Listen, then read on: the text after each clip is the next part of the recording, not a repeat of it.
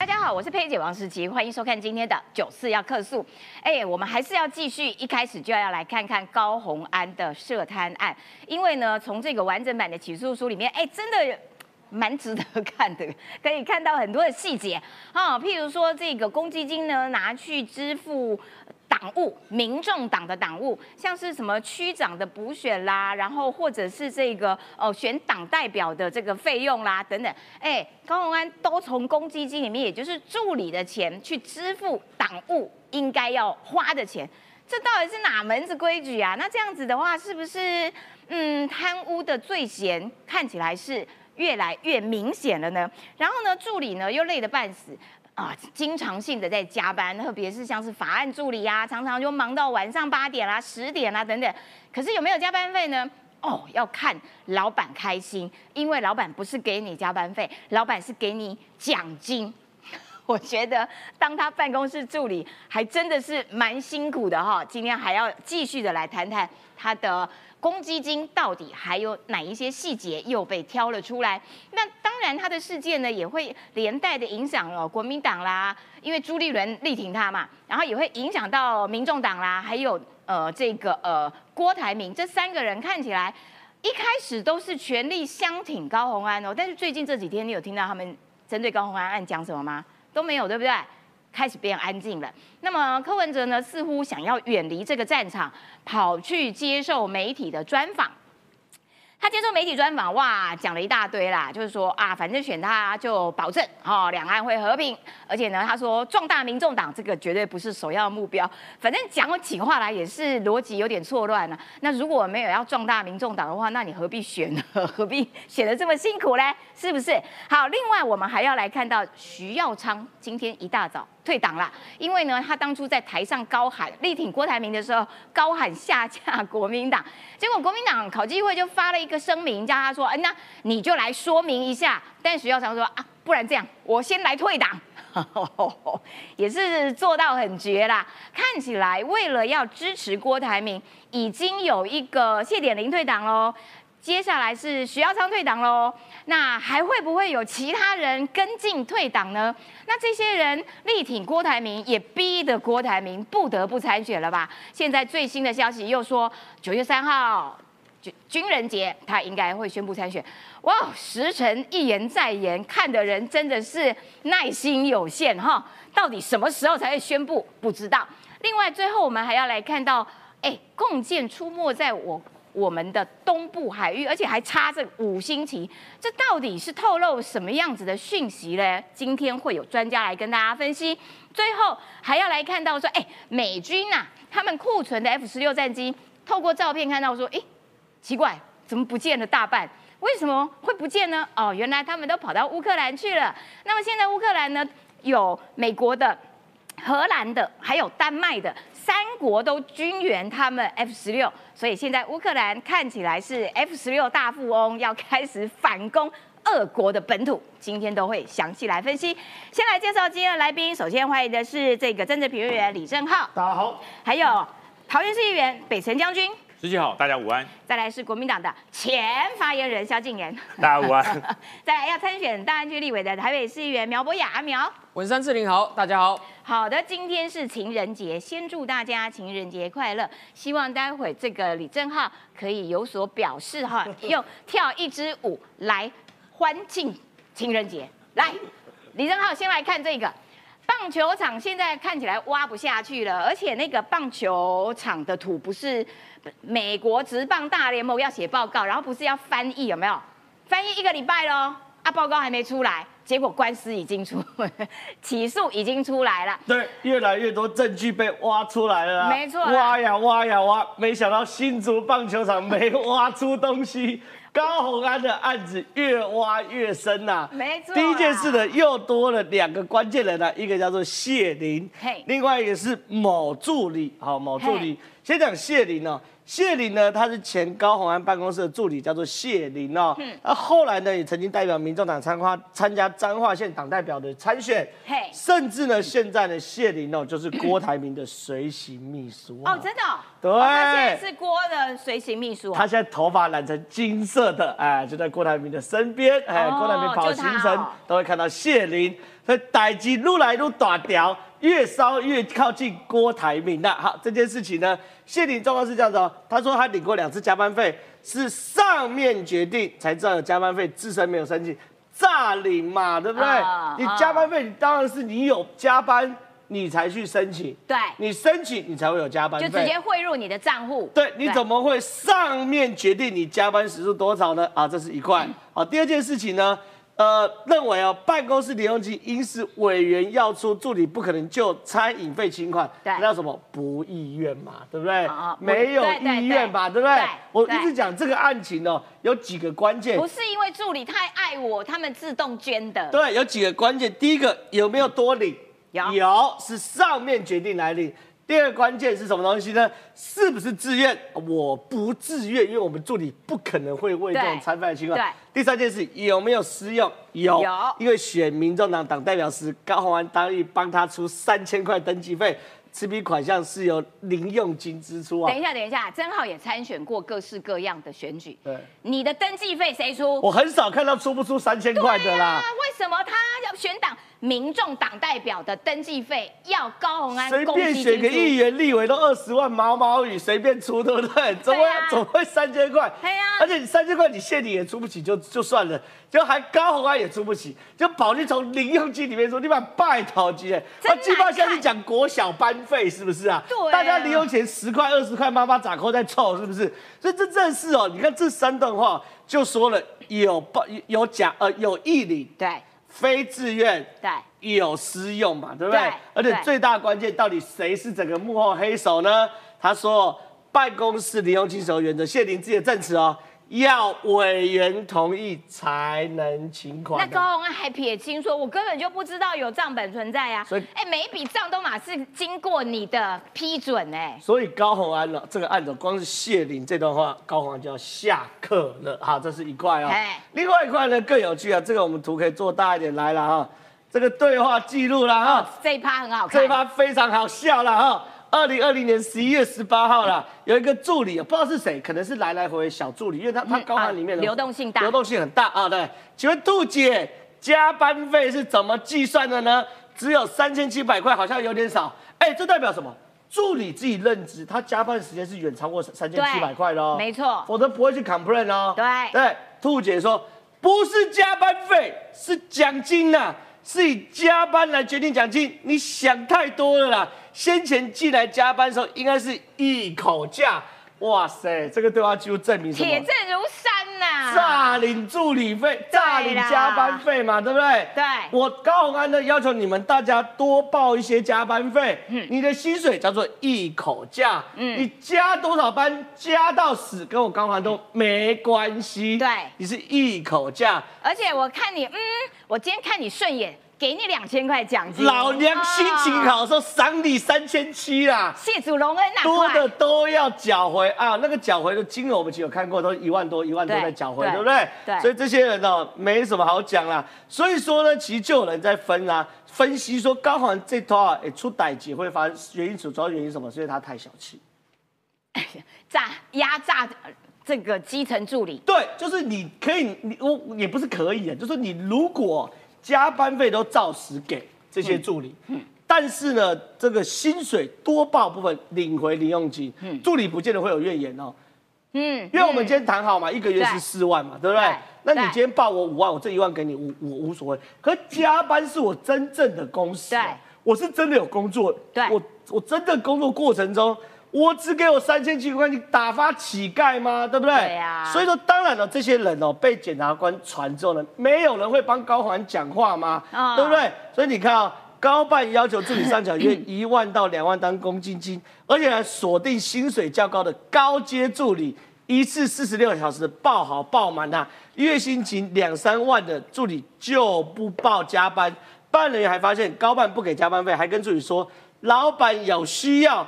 助理只能配合照办，将款项从户头领出缴回。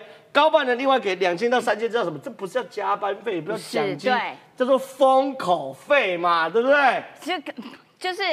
你要赶快谢主隆恩呐！哎，我是有给你奖金的哦，你还敢在外面给我乱讲什么？试试看哦。你两千块到三千块，你想要叫人家这个封口，你把讲个拜啊！那再来呢？所以说你看，现在大家开始有一点点切割的味道了，好像有那么点，因为他们已经安静了好几天呢，没有针对这个事情。没错，只有郭台铭哦，还在郭台铭跟朱立伦这两个哦，你看啊，一开始这时间序哦，在八月十四的时间序哦。对。先朱立伦，在郭台铭，在柯文哲。对，柯文哲是最奸诈的啊！对对，最后才提出来的吗？最后才出来。朱立伦一开始就出来说，相信司法会还高环清白，高环加油。对，对不对？讲的好像高环是你的党员一样。对啊。那郭台铭八月十号相信高高环高宏安的清廉正直，支持高市长用一切力量捍卫自己的清白。柯文哲八月十号相信高台高环绝对没有贪污的企图，嗯，贪污不会把账那么基础，支持高环捍卫自身清白。可这些人哦，到现在为止哦，都没有在讲话了，因为有看起诉书，对，有新的起诉书出来了。然后呢，柯文哲也已经改口了，柯文哲改口说什么呢？支持高虹安捍卫清白。就只支持他，没有前两句啦。对，没有支持高虹安捍卫清白，所以柯文哲现在也开始改口嘛，对不对？啊。可是问题是现在有几个非常关键的人嘛，对不对？包含谢玲，包含陈焕宇，这些呢都是关键的证人，都在让。高红安这个案子很难脱身，没错。谢玲就是我刚刚讲的嘛，这边现在是郭的贴身随行，对，有上面决定才知道有加班费，而且是委员决定，然后等等等等的 现金支出。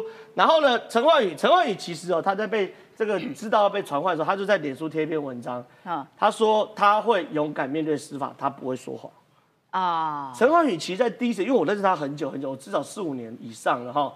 他当然是个这个阿仔阿仔啦，然后那 话也话也这自视也对这这次有些傲气，嗯，那他当然有些委屈啊，他一直觉得说他的成就不止于此，可是他跟了高洪安后，坦白讲一直忠心耿耿啊。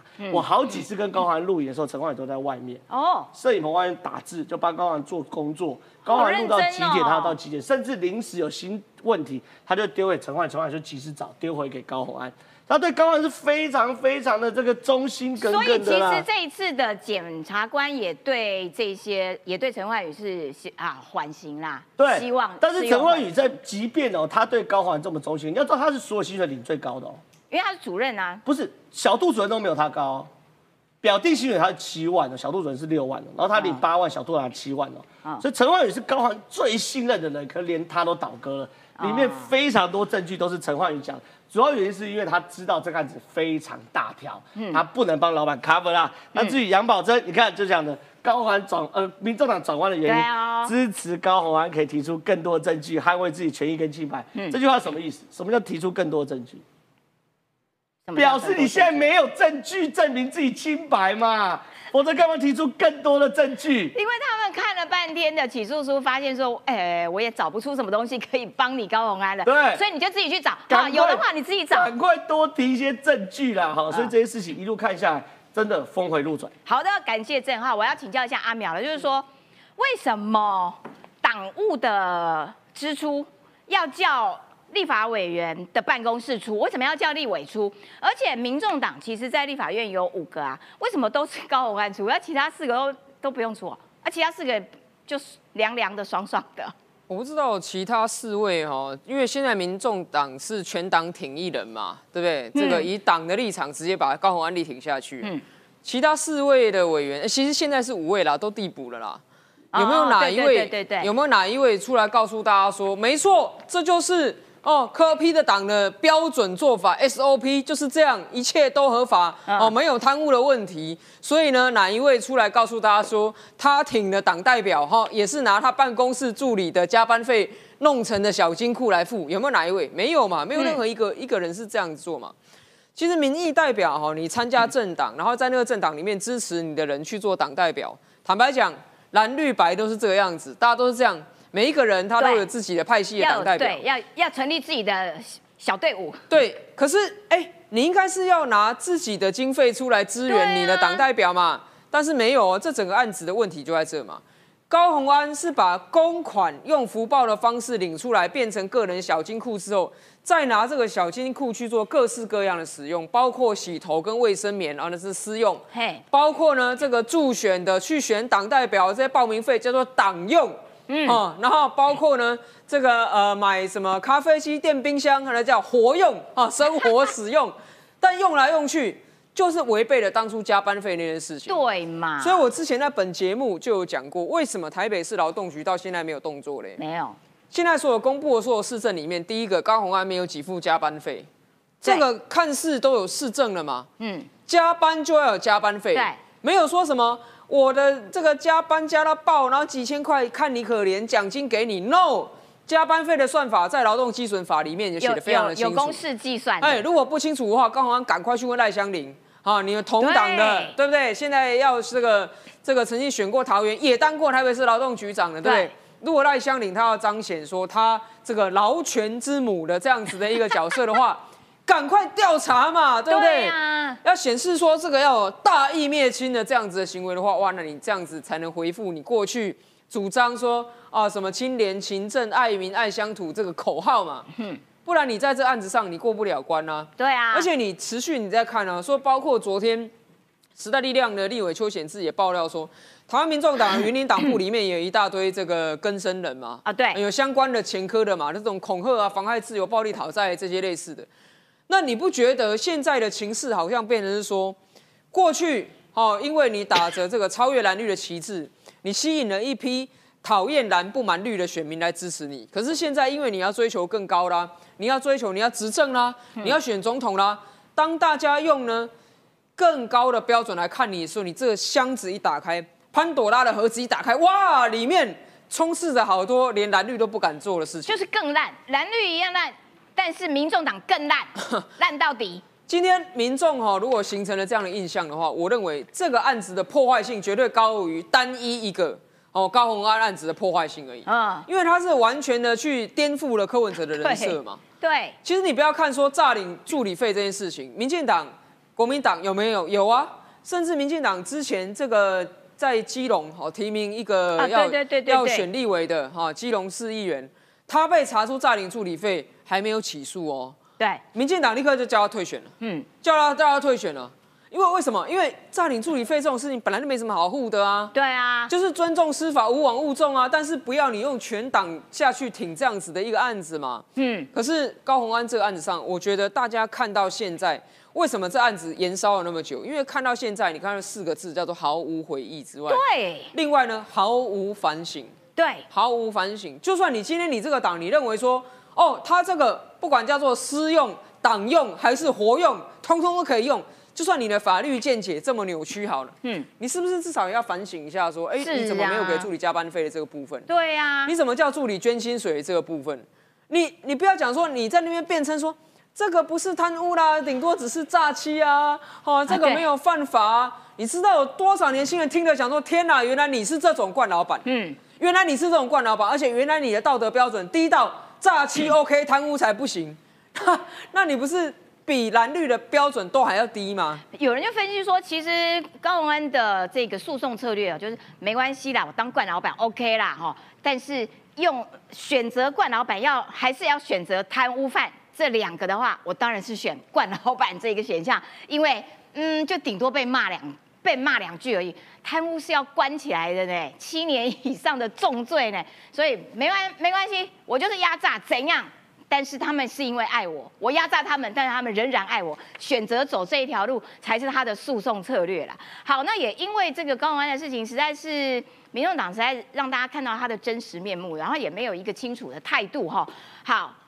一定会连带的影响这个总统大选的选情，因为哇，这 这个国民党柯文哲以以及郭台铭三个人都在力挺这个贪贪污嫌犯，这也是 蛮颠覆人的这个事情哈。好，所以柯文哲在安静了几天之后，他昨天跑去上了一个专访，他呢接受中天的专访，然后呢他就在那边讲说啊，国民党最大的问题是谁是国民党啦？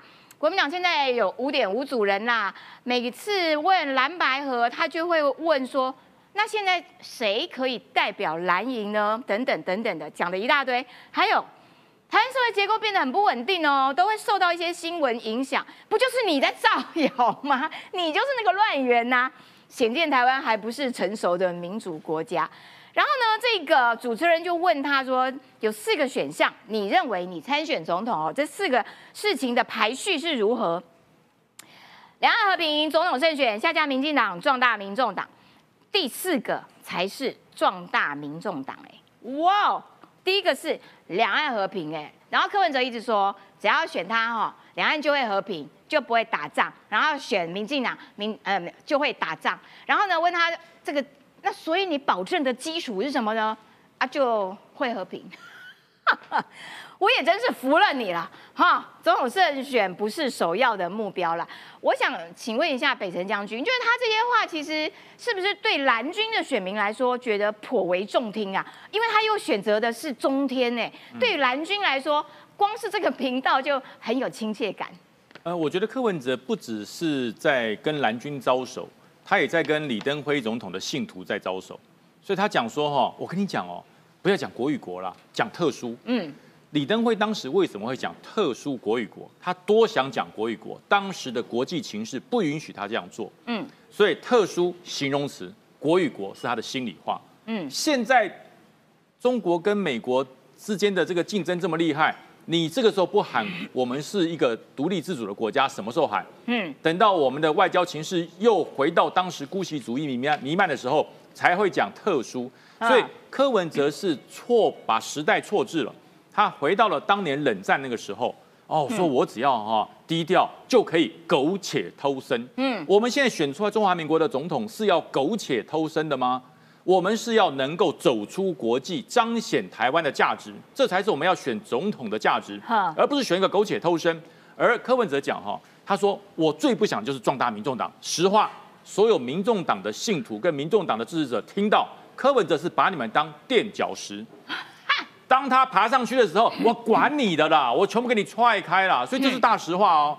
他到了有台去，真的讲了大实话。第二个，他说我没有要下架民进党啊，为什么？他如果当了总统，他有很多的人，他照样要用，我手上没有人嘛。啊，对。他所以他一样要用民进党的人呢。他是一个最不稳定的，对对，因为他没有团队。他没有团队，他可以从墨绿变成深蓝，变成藏青。对不对？变成愤青，你看他多能变啊！对，他是变色龙啊！对，所以说他不是要壮大民众党，事实他把你当垫脚石，他也不是要下架民进党，因为他后面还要用到民进党。最后他讲到说哈，我我我我只是想胜选而已啦。因为信我者得和平，大家想不想？这像不像满清末年的白莲教啊？嗯，对不对？贴上符纸，喝下符水，百毒不侵，刀枪不入啊，对不对？这不是当年的白莲教吗？对，他就是用这种方式来蛊惑人心嘛。你就说，哎呀，你没什么，你你选我，你不要问我，问你为什么要选我？你选我，把这份符水喝下，把这个符纸贴上，鬼不会来，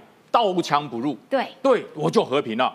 对，那你怎么可以？对，你怎么可以和平呢？就是和平，哎，选我就是和平。你是什么？你在宗教吗？你在传教吗？他就要用这种方式洗脑，就说哈，选我没有什么理由啦，选我就是要让台湾和平，让台海和平。那方法呢？没有，喝下浮水就可以了，对不对？浮水喝下，晕头转向就投你了。嗯，这叫什么？这叫骗票呢？对，没错，你讲对了，他就在骗你。如果你真的是笨到要喝符水贴符纸就能够刀枪不入百毒不侵，你就信他？连现在连民众党对他的信任都改变了，为什么？你知道？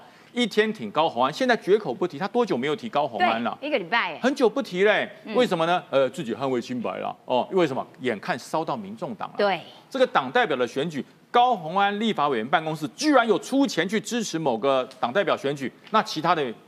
这个民众党的立委有没有？嗯，全部闭嘴。哎，我们不知道，我们不多提，对对不对？没有人出来力挺没有人出来力挺。你照理说，你全力挺高华，应该说没有。我们民众党所有的立法委员都是这样，嗯，对不对？对。他的公积金算什么？我还有三本，那了不起吧？对不对？然后柯文哲说，对呀，我们就是这样啊，这就是我民众党的规定啊。你要当我们不分区立法委员，就要挺民众党。那这个冰箱，我跟你讲，冰箱高环说，谁规定立法委员？要出钱买，对，那请问你离开立法院之后，那个冰箱怎么办？对啊，那拍卖吗？谁搬走？对不对？拍卖，然后除以你有四十几个曾经来当过助理的，除以四十几，大家分钱吗？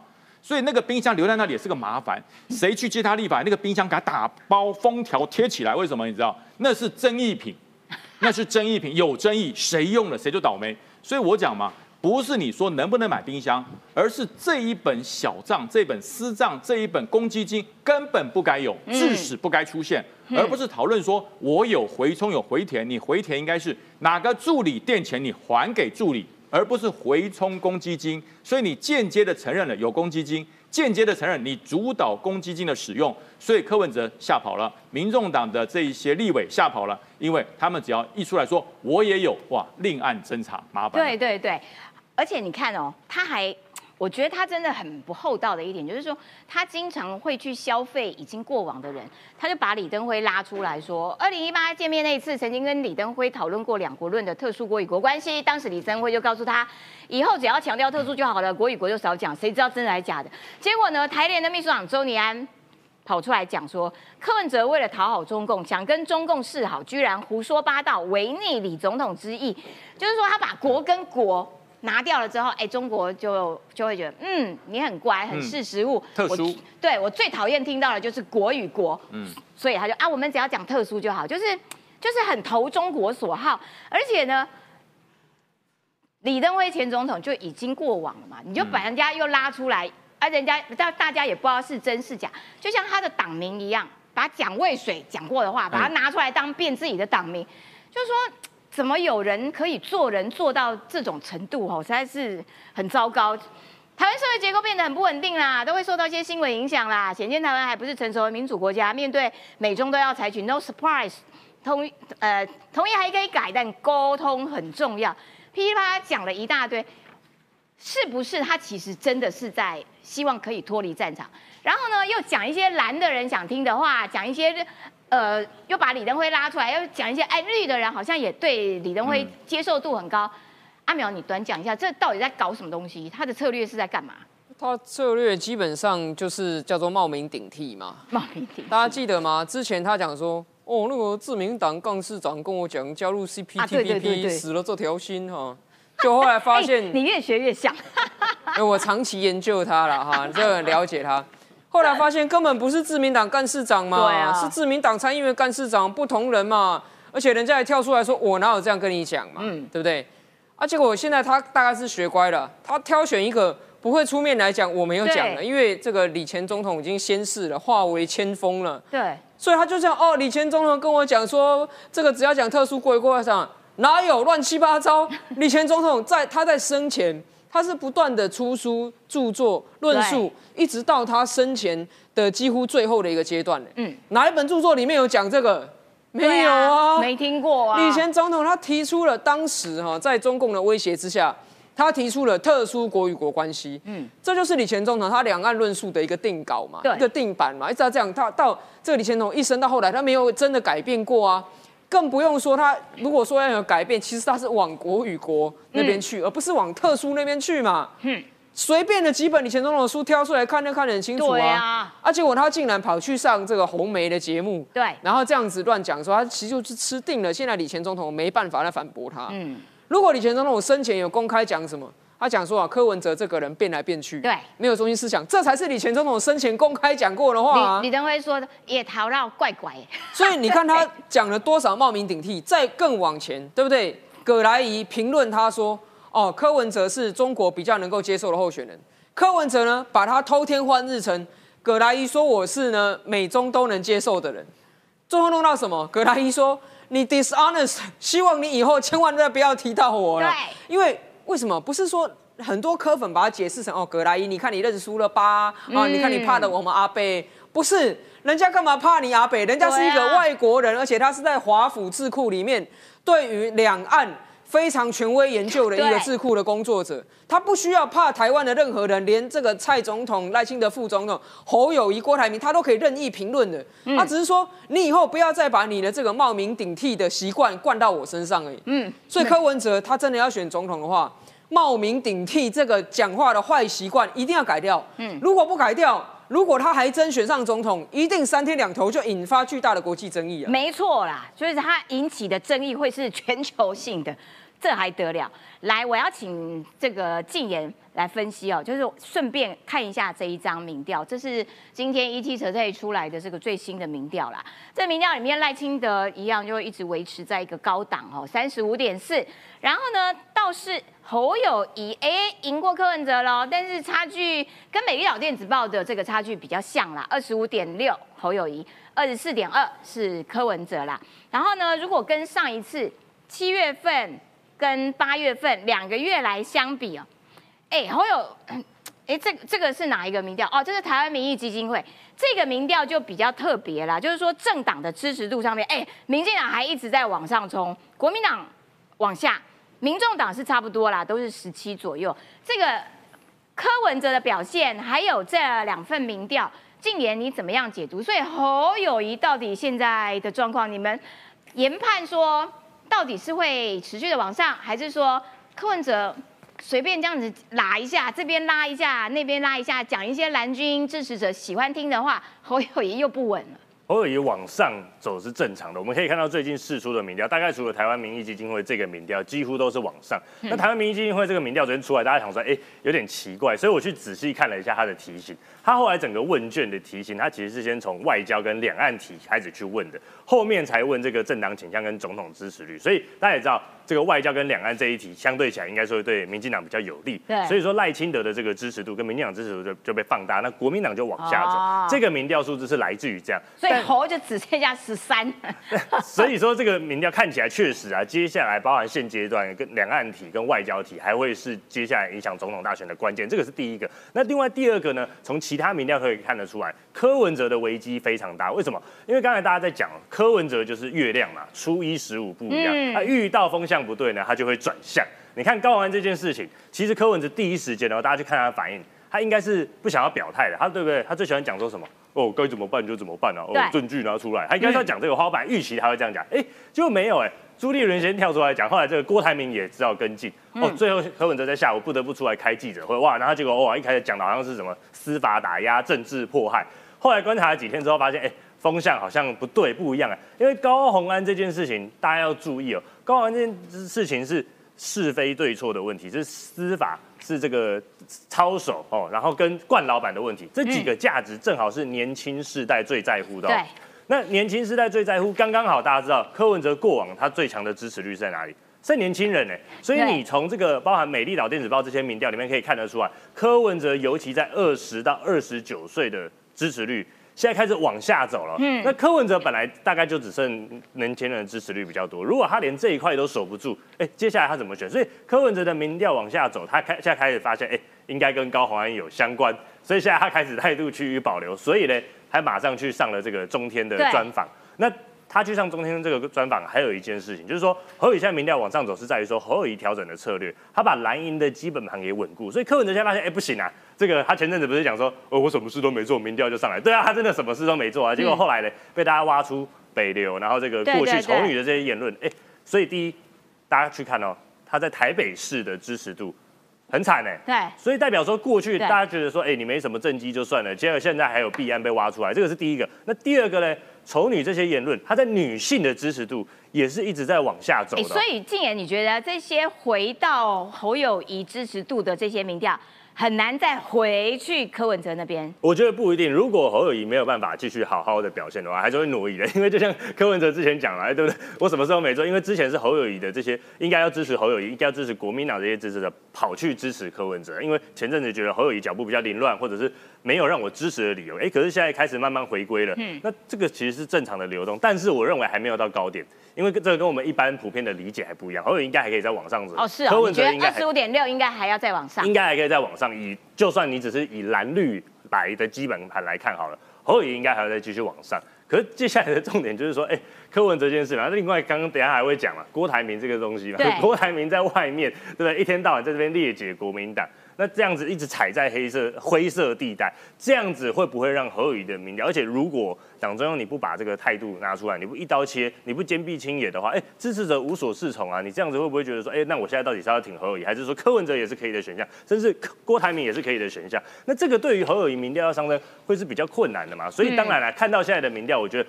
对于柯文哲的危机是非常大，因为他的问题开始慢慢浮现。你看他去中天这个，他想要巩固蓝营的基本盘，可是他刚刚不是许了这个四个愿望嘛？一般我们许愿是，哎，生日大家许愿只会许三个，柯文哲许了第四个，然后他第四个是什么？壮大民众党。我跟大家讲啊，因为那个是在那个场合哦。所以你要倒过来看，他内心觉得最重要看的、最重要的这个心愿，反过来听就对了反过来听就好了。他其实目的是要壮大民众党，其次是下架民进党，因为他可能才可以壮大民众党。那第三，他当然希望他总统胜选，但是哦，只要能够壮大民众党跟下架民进党，他不一定总统要胜选啊。两岸和平呢，是讲给这些深蓝族去听的。我觉得应该要倒过来看，大家就知道柯文哲在想什么了。哦 呦，静言的分析，柯文哲的话倒过来听就对了。哎，阿淼，不过从这个民调，我们短讲一下，就是说，你看如果细卡都的话，话最后一名的一样嘛，还是郭台铭，但是嗯，郭台铭就是围绕他身边的力道真的是还蛮坚定的，而且都用退党以明自己。以民己治有没有好？然后台湾民意基金会呢？你看民进党还一直在往上，甚至蓝的加上白的加起来都还无法超越民进党。我觉得这个在呃世界的民主国家比较少见的，说一个总统他的任期两任已经到了最后一年了，他满意度还一半呢。哎，这个还蛮厉害的哎。我觉得能够达到这个好啊，其实重点在于说三只小猪搞错大野狼是谁了。好，因为过往的这几年呢，三只小猪以为大野狼是民进党，对，好救救了前一任大野狼叫蔡英文，新大野狼叫赖清德。但是我说这个认知是错的，因为要来威胁台湾的大野狼只有一只叫做习近平在对面。如果你有掌握到这个台湾人民的主流民意的话，那么。就像蔡英文总统一样嘛，他所做的事情其实旗帜最鲜明，是坚定守护台湾的独立自主现状。因为蔡英文总统跟赖清德都搞得清楚，大野狼是习近平那一只。所以呢，在台湾内部，我们盖房子，呃，房子盖得好不好，大家可以评论。好，民进党说我们盖的是很好的砖的房子，国民党说没有了，你盖的这个稻草屋啊，盖的不好了，这个可以辩论。可是大野狼绝对是外面那只习近平。对呀。但国民党蓝营三只小猪搞错了。搞错了竞争的对象，所以才会造成说什么？造成现在民调上面逐渐看起来是民众对于三只小猪已经失去耐性了。对，对，大家在等三只小猪说你要告诉我们你的牛肉在哪里，政策在哪里，你要盖什么样的房子，你要怎么盖？结果三只小猪呢，每天到晚都来操短说哦，我一定盖一个最大的豪宅给你住。然后问说哦，好，你要盖豪宅，你要怎么盖？嚯，对面那个大野狼盖的太烂了，哈，那开始噼里啪啦骂。也不告诉人家说你开的这个愿景蓝图要怎么实现？是啊，所以现在的问题在于说这三只小猪啊迷航掉了，那失去耐心的选民，当然他会渐渐的说，那不然就是至少现在他这一间他真的有盖房子吗？盖的好不好？有没有漏水？这个大家在讲，可是比起在那边乱开空头支票的，对，我宁可哈选择现在这个。这个接列腮胡啊，这个现在正在盖房子这个师傅嘛，因为现在看起来三只小猪都只有出一张嘴，所以你看赖清德他慢慢的已经在往中间走了，嗯，再往中间选民，然后浅绿甚至浅蓝那边去开拓了，嗯，这个是三只小猪，他还在里面斗的时候比不上。昨天这个赖副总统跟我一起到我们大安区啊，对，去对去火圣庙，火圣庙是我们大安区的这个国民党籍的前议长陈锦祥他的家族的一个公庙。那去参拜之后，你会发现什么？其实我们前面有一个茶叙嘛，那大家在聊天，你会发现说，哎，其实赖副总统他在年轻的时候，他也在大安区生活过。其实他跟这个陈锦祥议长两人早就是旧识。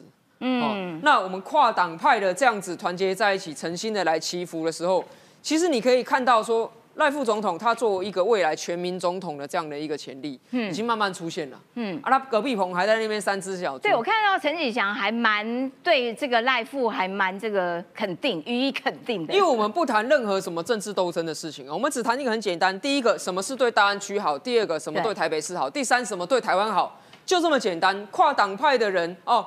民进党的副总统跟国民党的前议长跟社民党的立委参选人，大家可以齐聚一堂。嗯，这个才是一个要竞选总统大位的人应该展现的格局。嗯，那如果你三只小猪都相爱还要相杀的话，那人民看到都会觉得说啊，你们到底在搞什么？啊，所以未来这个民调这个趋势已经开始显现。如果三只小猪还在自己搞不清楚大野狼在哪里的话，我想这个趋势未来一定会越来越明显。好的，其实这三只小猪啊，嗯。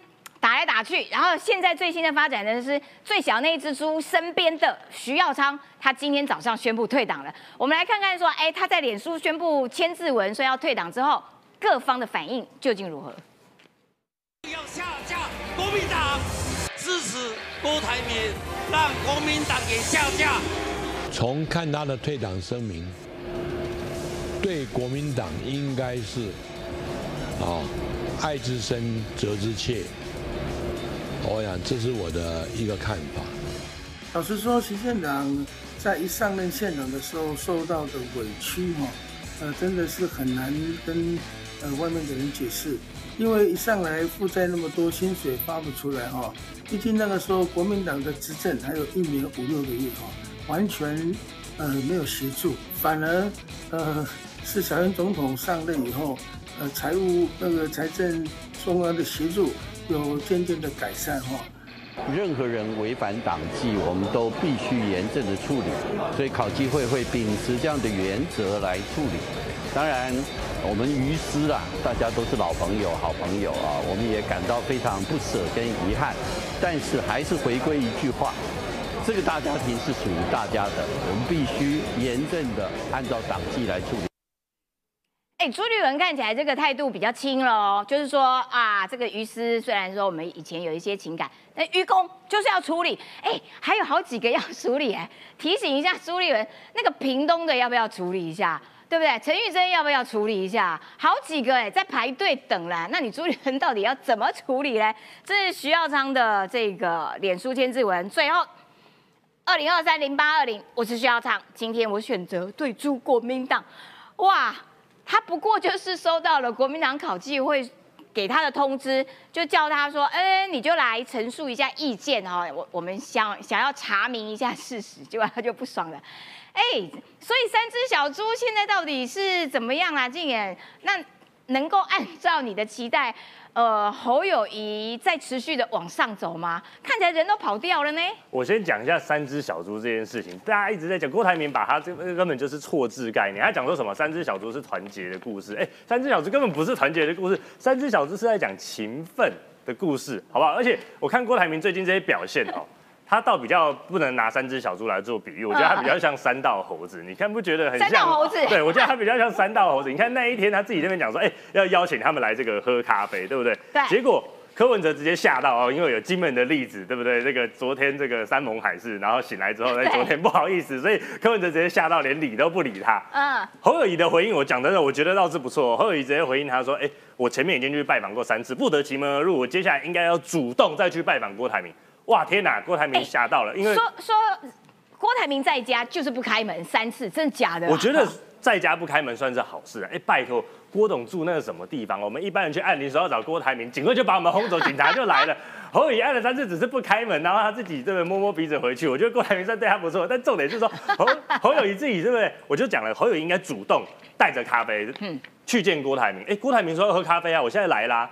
郭台铭根本不是真心要跟你喝咖啡嘛，郭台铭就是这个心怀不轨嘛，他就是居心不良嘛，他想要请君入瓮，把柯文哲跟侯友谊再找来，是不是？我们再来协调一下，哦，拜托让大哥先做四年，他的目的在于这嘛，所以侯友谊主动说，哎，那我要再去拜访郭台铭是好事啊，要不然为什么大家觉得，哎，郭台铭现在最近好像怪怪的？前一天这样子讲，隔天呢突然翻脸，就突然开始大骂这个侯友谊，大骂柯文哲。所以这就证明了说他根本就是居心不良。哎，静言，你们有没有听说这件事情？传郭台铭九月三号军人节的时候要宣布。我昨天上节目有听到最新有这样子的说法，但是大家可以发现一件事情呢，郭台铭要宣布参选，一直一直延，一直延，一直延，对不对？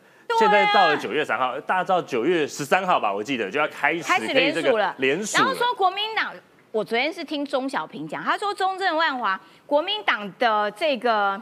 里长的什么助理，还是谁谁谁的助理？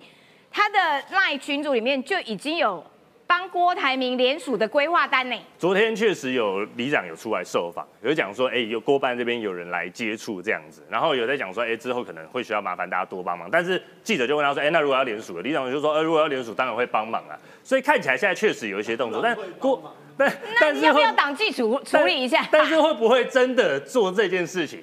第一，郭台铭会不会正式宣布参选，就是一个问题。因为大家可以看到，最近民调出来，第一，郭台铭已经在消风；第二，那天谢点玲讲的，我觉得是一个关键。哎，他说他不支持他独立参选，他他希望他有机会选，可是不会是支持他独立参选。所以一旦郭台铭正式要下去联署，会有一个状况发生哦。这些包含地方派系跟议长们，他们在第第一线嘛，他们是很清楚民意的。而且到时候国民党的党纪就可以适用了，就会变成说，哎，他现在已经正式要联署，他就对我们来说就视同要参选，所以就没有所谓灰色地带。包括这些民代啊，像他现在去金门，陈玉珍又站在旁边，哎，不好意思，你们就不能同台了。这些人会慢慢的离开，慢慢的消风。你要么你就是真的就力挺郭台铭。所以我觉得郭台铭现在要应该做一件事情了，就是说在这个时间，他要知道谁才是真的挺我，谁不是真的挺我，你就拜托这些挺我的议长们。立委参选人们，甚至是议员们、地方民代们，你们就给我退党。哦，两面刃嘛，一个是你们敢退，你们就是真的支持我嘛。另外一个，他如果这个退下去，哎，国民党现在就糟糕了。要是议长又再退了好几个，连立委参选人都退的话，国民党受得了吗？受不了啊。所以说，郭台铭现在我建议他应该要做这件事情。要是啊，他拜托下去了，没有人理他，他大概也就知道，他就不会宣布参选了，因为他就发现这些人不是真心挺。可是就已经有两个退党，就很真心了啊。但是所以下一个要被党这个。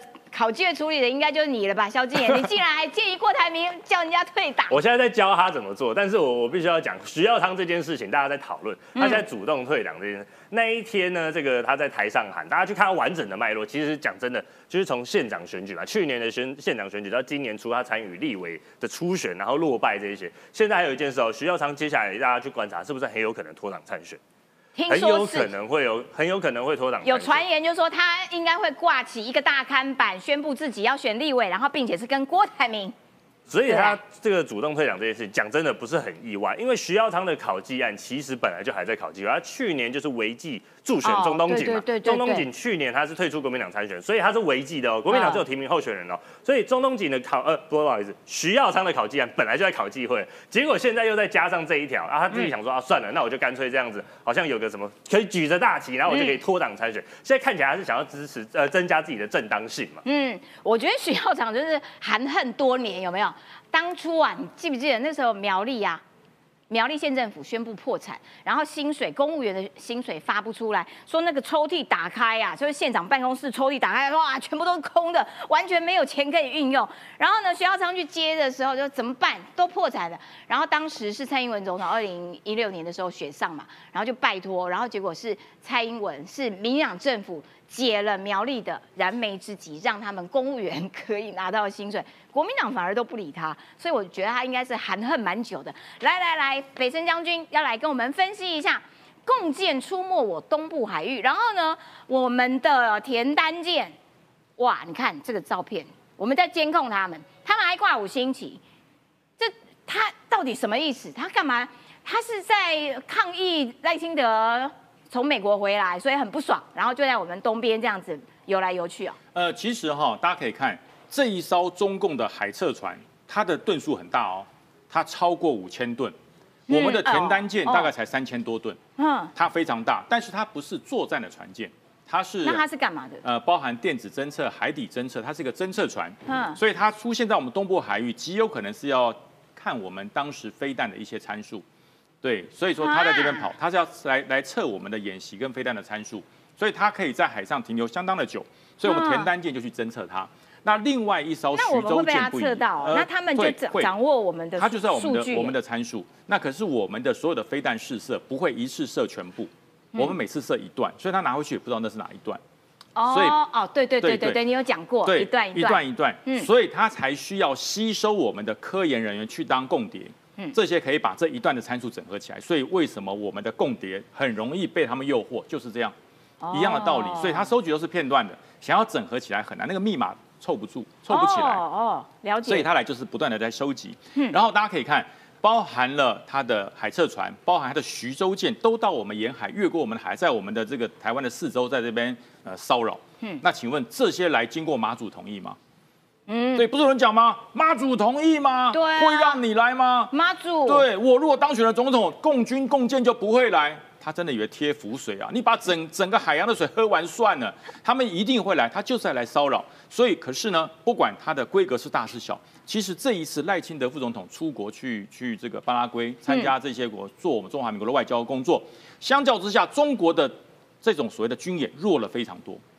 他这种海空军演弱了非常多，因为他们有顾虑，如果出大招，会不会让赖清德票更高？这真的真的，因为他们现在慢慢了解台湾人的心理的想法了，嗯，就是你用那种灌浮水啦，那种白莲教啊、太平天国的方式，没有办法撼动到台湾人民的心，所以可是呢，如果你不出船、不出舰、不去做这些战备巡演。内部十四亿人会说养这么多军队干什么？嗯，你根本拿台湾没辙嘛。那怎么办呢？只好派几艘船出去晃一下。哦，交差一下。交差一下。那但是呢，中华民国的国军从来不会汉不会退缩。不管你来的多是少，我们的田单舰一样出。田单舰在哪里？田单舰在澎湖哎。他的母港在澎湖，他跑到台东去拦他，哎，这表示什么？这艘船很远，绕一圈呢，绕一圈，表示田单舰是一直在做海上战备巡逻的。他不是说在港口里面听说他的船来了我才出去，不是，他是一直在外面巡逻。嗯，然后巡逻到说，哎，在东部有一艘中共的玉恒星号，他就过去来把它全程监控、掌握，然后守中线、守海疆、守领土。哎，这这才是我们的国军。对，我们的国军就是这样子，为了维护我们，然后哇，每天都很辛苦。对。然后郭台铭还可以讲那种风凉话，说啊，叫他们去问妈祖。妈，天哪！我的白眼，不要翻到外太空。我一直要强调一件事：中国是无神论的。对啊。如果没有台湾的统战需求，中国早就不认妈祖。嗯。我说真的，你看，在文化大革命，在这个四面红旗的时候，这些神像都被斗垮了。嗯。是因为要跟台湾做统战，才把这一些神明恢复。所以毛泽东的心里面有有妈祖吗？习近平的心中有妈祖吗？没有。你去问中国的这人民，到底妈祖伟大还是习近平伟大？他就说习近平伟大。因为妈祖不会给你立即的报应，习近平立刻就给你没收财产。所以你看哈，这个中国官媒说对台演习发动什么样的信号？他说因为哈，当然赖清德啊，无论赖清德跟美国怎么样低调，只要美国跟台独势力有勾搭，中国就要反对。那我请问你，讲话那么难听，勾这个地方叫做中华民国。对，中华民国是一个独立自主、有国权的国家，算不算台湾独立？我们早就已经是一个独立的国家了，已经是了对，所以中国你不要以为遮住眼睛就看不到，没错，压住心脏就不会跳。我告诉你，人求生存的力量非常大。中华民国是一个独立自主的国家，不论是赖清德，不论是蔡英文，或是以前的马英九，没有改变过。只是你要用统战的方式硬逼我们说我们是中国的一部分。我要大声的说，中华民国跟中华人民共和国，我们两个是互不隶属的国家，没错，非常清楚。而且中华民国持续的在增强自己的肌肉。现在，哎，于将军，嗯哼，还有这个美国军援船，九月底前将有第二波。然后这个事情他会给我们。什么东西呢？我要跟大家讲哦，其实看到美国给我们六点五五亿美金，觉得美军资源了非常多。可是我要告诉大家哦，我是二零一四年的年底离开国军的。你知道，二零一四年到二零二四年十年中间，国我们国军的国防预算出了多大的变化？我在国军二零一四年的时候，我们的国防预算不到三千亿台币，好少。二零二四年六千零八六十八亿，对，一倍哎，哎。喂，我真的哎，真的，我为什么那时候这么惨啊？我们那时候那么惨，怎么那么少啊？为什么现在一倍啊？国军的人变少了，钱还变多了，嗯，对不对？就表示国军利用武器更新、装备更新、自立自强，先有自己救自己，人家才会帮助你。所以你看，现在一年的额度十亿。然后目前的额度还有六点五亿，加上美国政府会计部门到九月三十号结束，所以说这个释放走向极有可能在期限之前还会有对台的军事援助。大家听说是援助哦，对，不是借款哦，对，也不也不是要卖，也不是要卖，是免费提供，免费提供你。为什么他会这样的提供你？第一个，台湾的战略形势越来越重要，人家说很危险，对不对？富贵险中求啊，嗯，不买股票怎么会发财？不去买彩券怎么会中奖？富贵险中求。台湾因为自立自强，让美国、让世界看到了我们捍卫自己的决心，他才会不断的支援你，就这个等于说跟你并肩作战了。嗯，所以说这绝对不是乞讨，所以很多人说哎又在乞讨了。哎，说句实话，你有乞讨过六点五五亿美金吗？这叫并肩作战。对，所以大家不要污名化。而且美美国对于台湾援助的项目，不再是说一般的一些武器。是那些受台湾关系法不能给你的东西，我用军援直接给你。对，因为你跟我买限于台湾关系法，我直接给你。对不起，不限就没有这种就不限所以说直接军援有这种方式。所以说中科院这些飞弹，因为我们的飞弹包含了呃这个所谓的呃我们的长城极音速飞弹发发展成功之后，打通了任督二脉，经国防部同意之后，我们这些计划已经产生了量产喽。也就是说，不再是一个计划，国军已经开始服役了。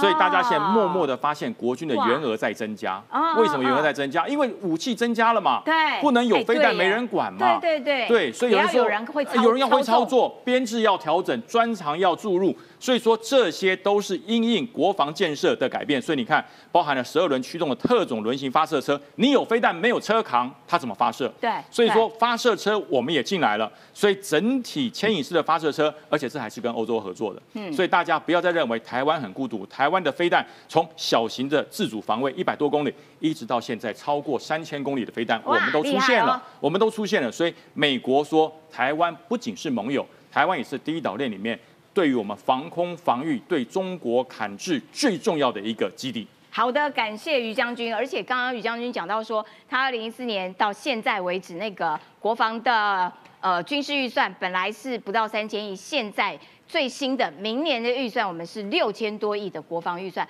而且在这个总预算书里面，蔡呃蔡英文政府呢，他明年的预算是两兆多，也创新高，还债的金额也创新高。所以一方面在赚钱，一方面在还钱。嘿，这个是明年总预算的几项重点。好啦，这个正浩要来跟我们讲这个俄乌的最新这个战况啦。现在看起来，波兰跟白俄罗斯紧张情况是越来越升高啊。对，也不见是波兰跟白俄罗斯，应该说白俄罗斯最近应该会有大动作。他要干嘛？因为整个这个地图大家搞清楚，这是乌克兰，这是莫斯科，这是呃，这是这俄罗斯，这是白俄罗斯这边爱沙尼亚、拉脱维亚、立陶宛这边波兰，对，对不对？状况是这样子哦。今天早上一早起来，我就推波看到一个大新闻啊，大家就唰赛，今天出歹记，美国要求在白俄罗斯的美国公民。即刻撤离白俄罗斯啊！这听起来哇，好紧急哦！就是要出事了嘛，白俄罗斯要出大事了嘛！而且呢，除了这个美国要求白俄罗斯即刻白呃，美国除了除了美国要求在白俄罗斯的美国公民即刻撤离白俄罗斯之外，发现波兰边境就是波兰跟白俄罗斯边境有大量的驻军进入了，所以换句话说，大家在评估啦。整个战争呢，可能要从乌克兰扩张到白俄罗斯啊，所以这个东西呢，才会让我们真正紧张。就是过去所有战火都聚焦在乌克兰，对，甚至乌克兰东边，对。可是问题是，最近有几个迹象，战争已经在往外扩张了。第一个迹象，俄罗斯空军机场被乌克兰无人机袭击了。这个空军机场非常北啊，叫做索尔奇空军基地啊，这么大北的地方哦，对，它等于是乌克兰跨过白俄罗斯。然后才是这个苏尔奇空军基地哦，被一架图二二 M 三轰炸机被摧毁，这是非常非常奇怪的。因为你要知道，他说是被无人机袭击，对不对？嗯。无人机有可能飞这么远吗？对呀，太远了吧。只有两种可能嘛，要么就是现场这边是有间谍，嗯，在这边就是乌克兰间谍，敌后作战，嗯，在这边用无人机去炸，嗯。另外一种可能就真的是有远程攻击的武器，好把这边炸掉啊这一块。乌克兰好强哦。但是无论是什么原因，他就讲很清楚嘛，这意味着乌克兰具有打击俄罗斯核心地带的能力哦。而且呢，乌克兰军方在社交媒体上也发布，将在八月二十四号对莫斯科进行毁灭性的打击啊。不就是那后天嘛？对，到底八月二十号会发生什么事情，不知道。可是，如果在八月二十号对着莫斯科发动毁灭性的打击的话，换句话说，八月二十四就是乌克兰总反攻的时刻到了。所以他要用两万军打十五万军。哇塞！你以为只有两万军吗？因为新的军援又到了。最新的状况竟然发现，美国库存的 F 十六 k y 啊，竟然不见了。可是我不懂啊，就是你看那么多国家提供给乌克兰 F 十六，可是乌克兰他们。他们不是原本用的是二系米格，对米格，然后所以他们拿这么多 F 十六这件事情是 OK 的吗？我觉得现在有两种可能啊，第一种可能是什么什么东西呢？因为乌克兰叫说要 F 十六叫了很久，大概叫了一整年，有一说是这一整年其实不是不不给乌克兰，是最后的反攻时刻还没有到。而且乌克兰军队也在受训 F 十六的战训，要训练到每个人都会开。对，训练一年是很合理的。你就算是原本就会开的，训练一年是很合理的。这是一个。第二件事情呢，有另另外说了，我是给战机送送飞行员的，因为呢，我战机上面坐谁，你根本没有人知道。哦，了解。哇，所以我。我给你战机，顺便送一个。这是另外一说了，给战机送飞行员。那 F 十六这不是第三代啊，是全球最强悍的第四代战机哦。那 F 十六呢？因为给它之外呢，美国大量的 F 十六，你看啊，根据卫星图片显示，美国亚利桑那州飞机坟场部分 F 十六忽然失踪啊，不见了。为什么是飞机坟场？飞去乌克兰。因为亚利桑那州这边是个大沙漠。这个大沙漠就是说很多飞机哦，你如果临时不要用，嗯，你才会把它油封完之后，你不会给它弄到一个真空保装盒嘛？对，你一定找到一个相对干燥的地方，对，湿度低的地方，那就是亚利桑那的沙漠，就这块。哦，所以你看很多飞机哦，它这个要封存的时候，就先拔拔拔白这边哦，对对对，零组件就大量的 F 六这样 m o k y 啊，而且呢，现在呢荷兰跟丹麦啊，也要决定要援赠乌克兰 F 十六六十一架。所以有大量的 F 十六送送到乌克兰这边所以乌克兰是 F 十六大富翁了。现在变 F 十六大富翁，对我们台湾买到现在才一百一十三架，对啊，这边是大富翁，大家都要给他。嗯。然后呢，那 F 十六给他之后会发生什么事情呢？什么事？俄罗斯的绝对空优是完全没有了。哦。因为 F 十六是四代战机哦，甚至我们台湾 F 十六，我们改成 F 十六 V，对不对？就是叫四点五代战机，它无限接近 F 二十二跟 F 三十五。那目前给他四代战机的话，就等于是俄罗斯所有苏凯系列呢，F 十六都可以与之对战。嗯，再加上什么呢？除了呢给他 F 十六之外，你看瑞典哦，泽连斯基跟瑞典要什么？希望可以瑞典的鹰狮战机。瑞典的鹰狮战机，也就是说，他们后来是这样子，F 十六是美规的第四代战机。那欧洲国家，包括英国等有标风啊，有台风啊，有鹰狮啊，这三大款。就是欧洲国家自行研发的第四代战机，嗯，所以现在泽连斯基到处啦，在要非常多各式各样的所有的这个第四代战机啊，嗯那我认为啊，这对美国来说也是一个非常好实战的机会哦，也对，实战 F 十六到底大战苏凯谁输谁赢啊？所以这个东西啊，我认为大战真的要揭开序幕了。哇哦，好的，感谢郑浩啦。呃，我觉得泽伦斯基真的是还蛮感人的。他为了这个捍卫自己的国家，不断的这个到处去拜访，然后让自己更为强大，不怕别人的侵略。我觉得对于台湾来说，呃，就要参选总统的人，就讲一些人话哈，不要就是把它推给妈祖。妈祖平常也很忙，好不好？好啦，今天节目时间到了。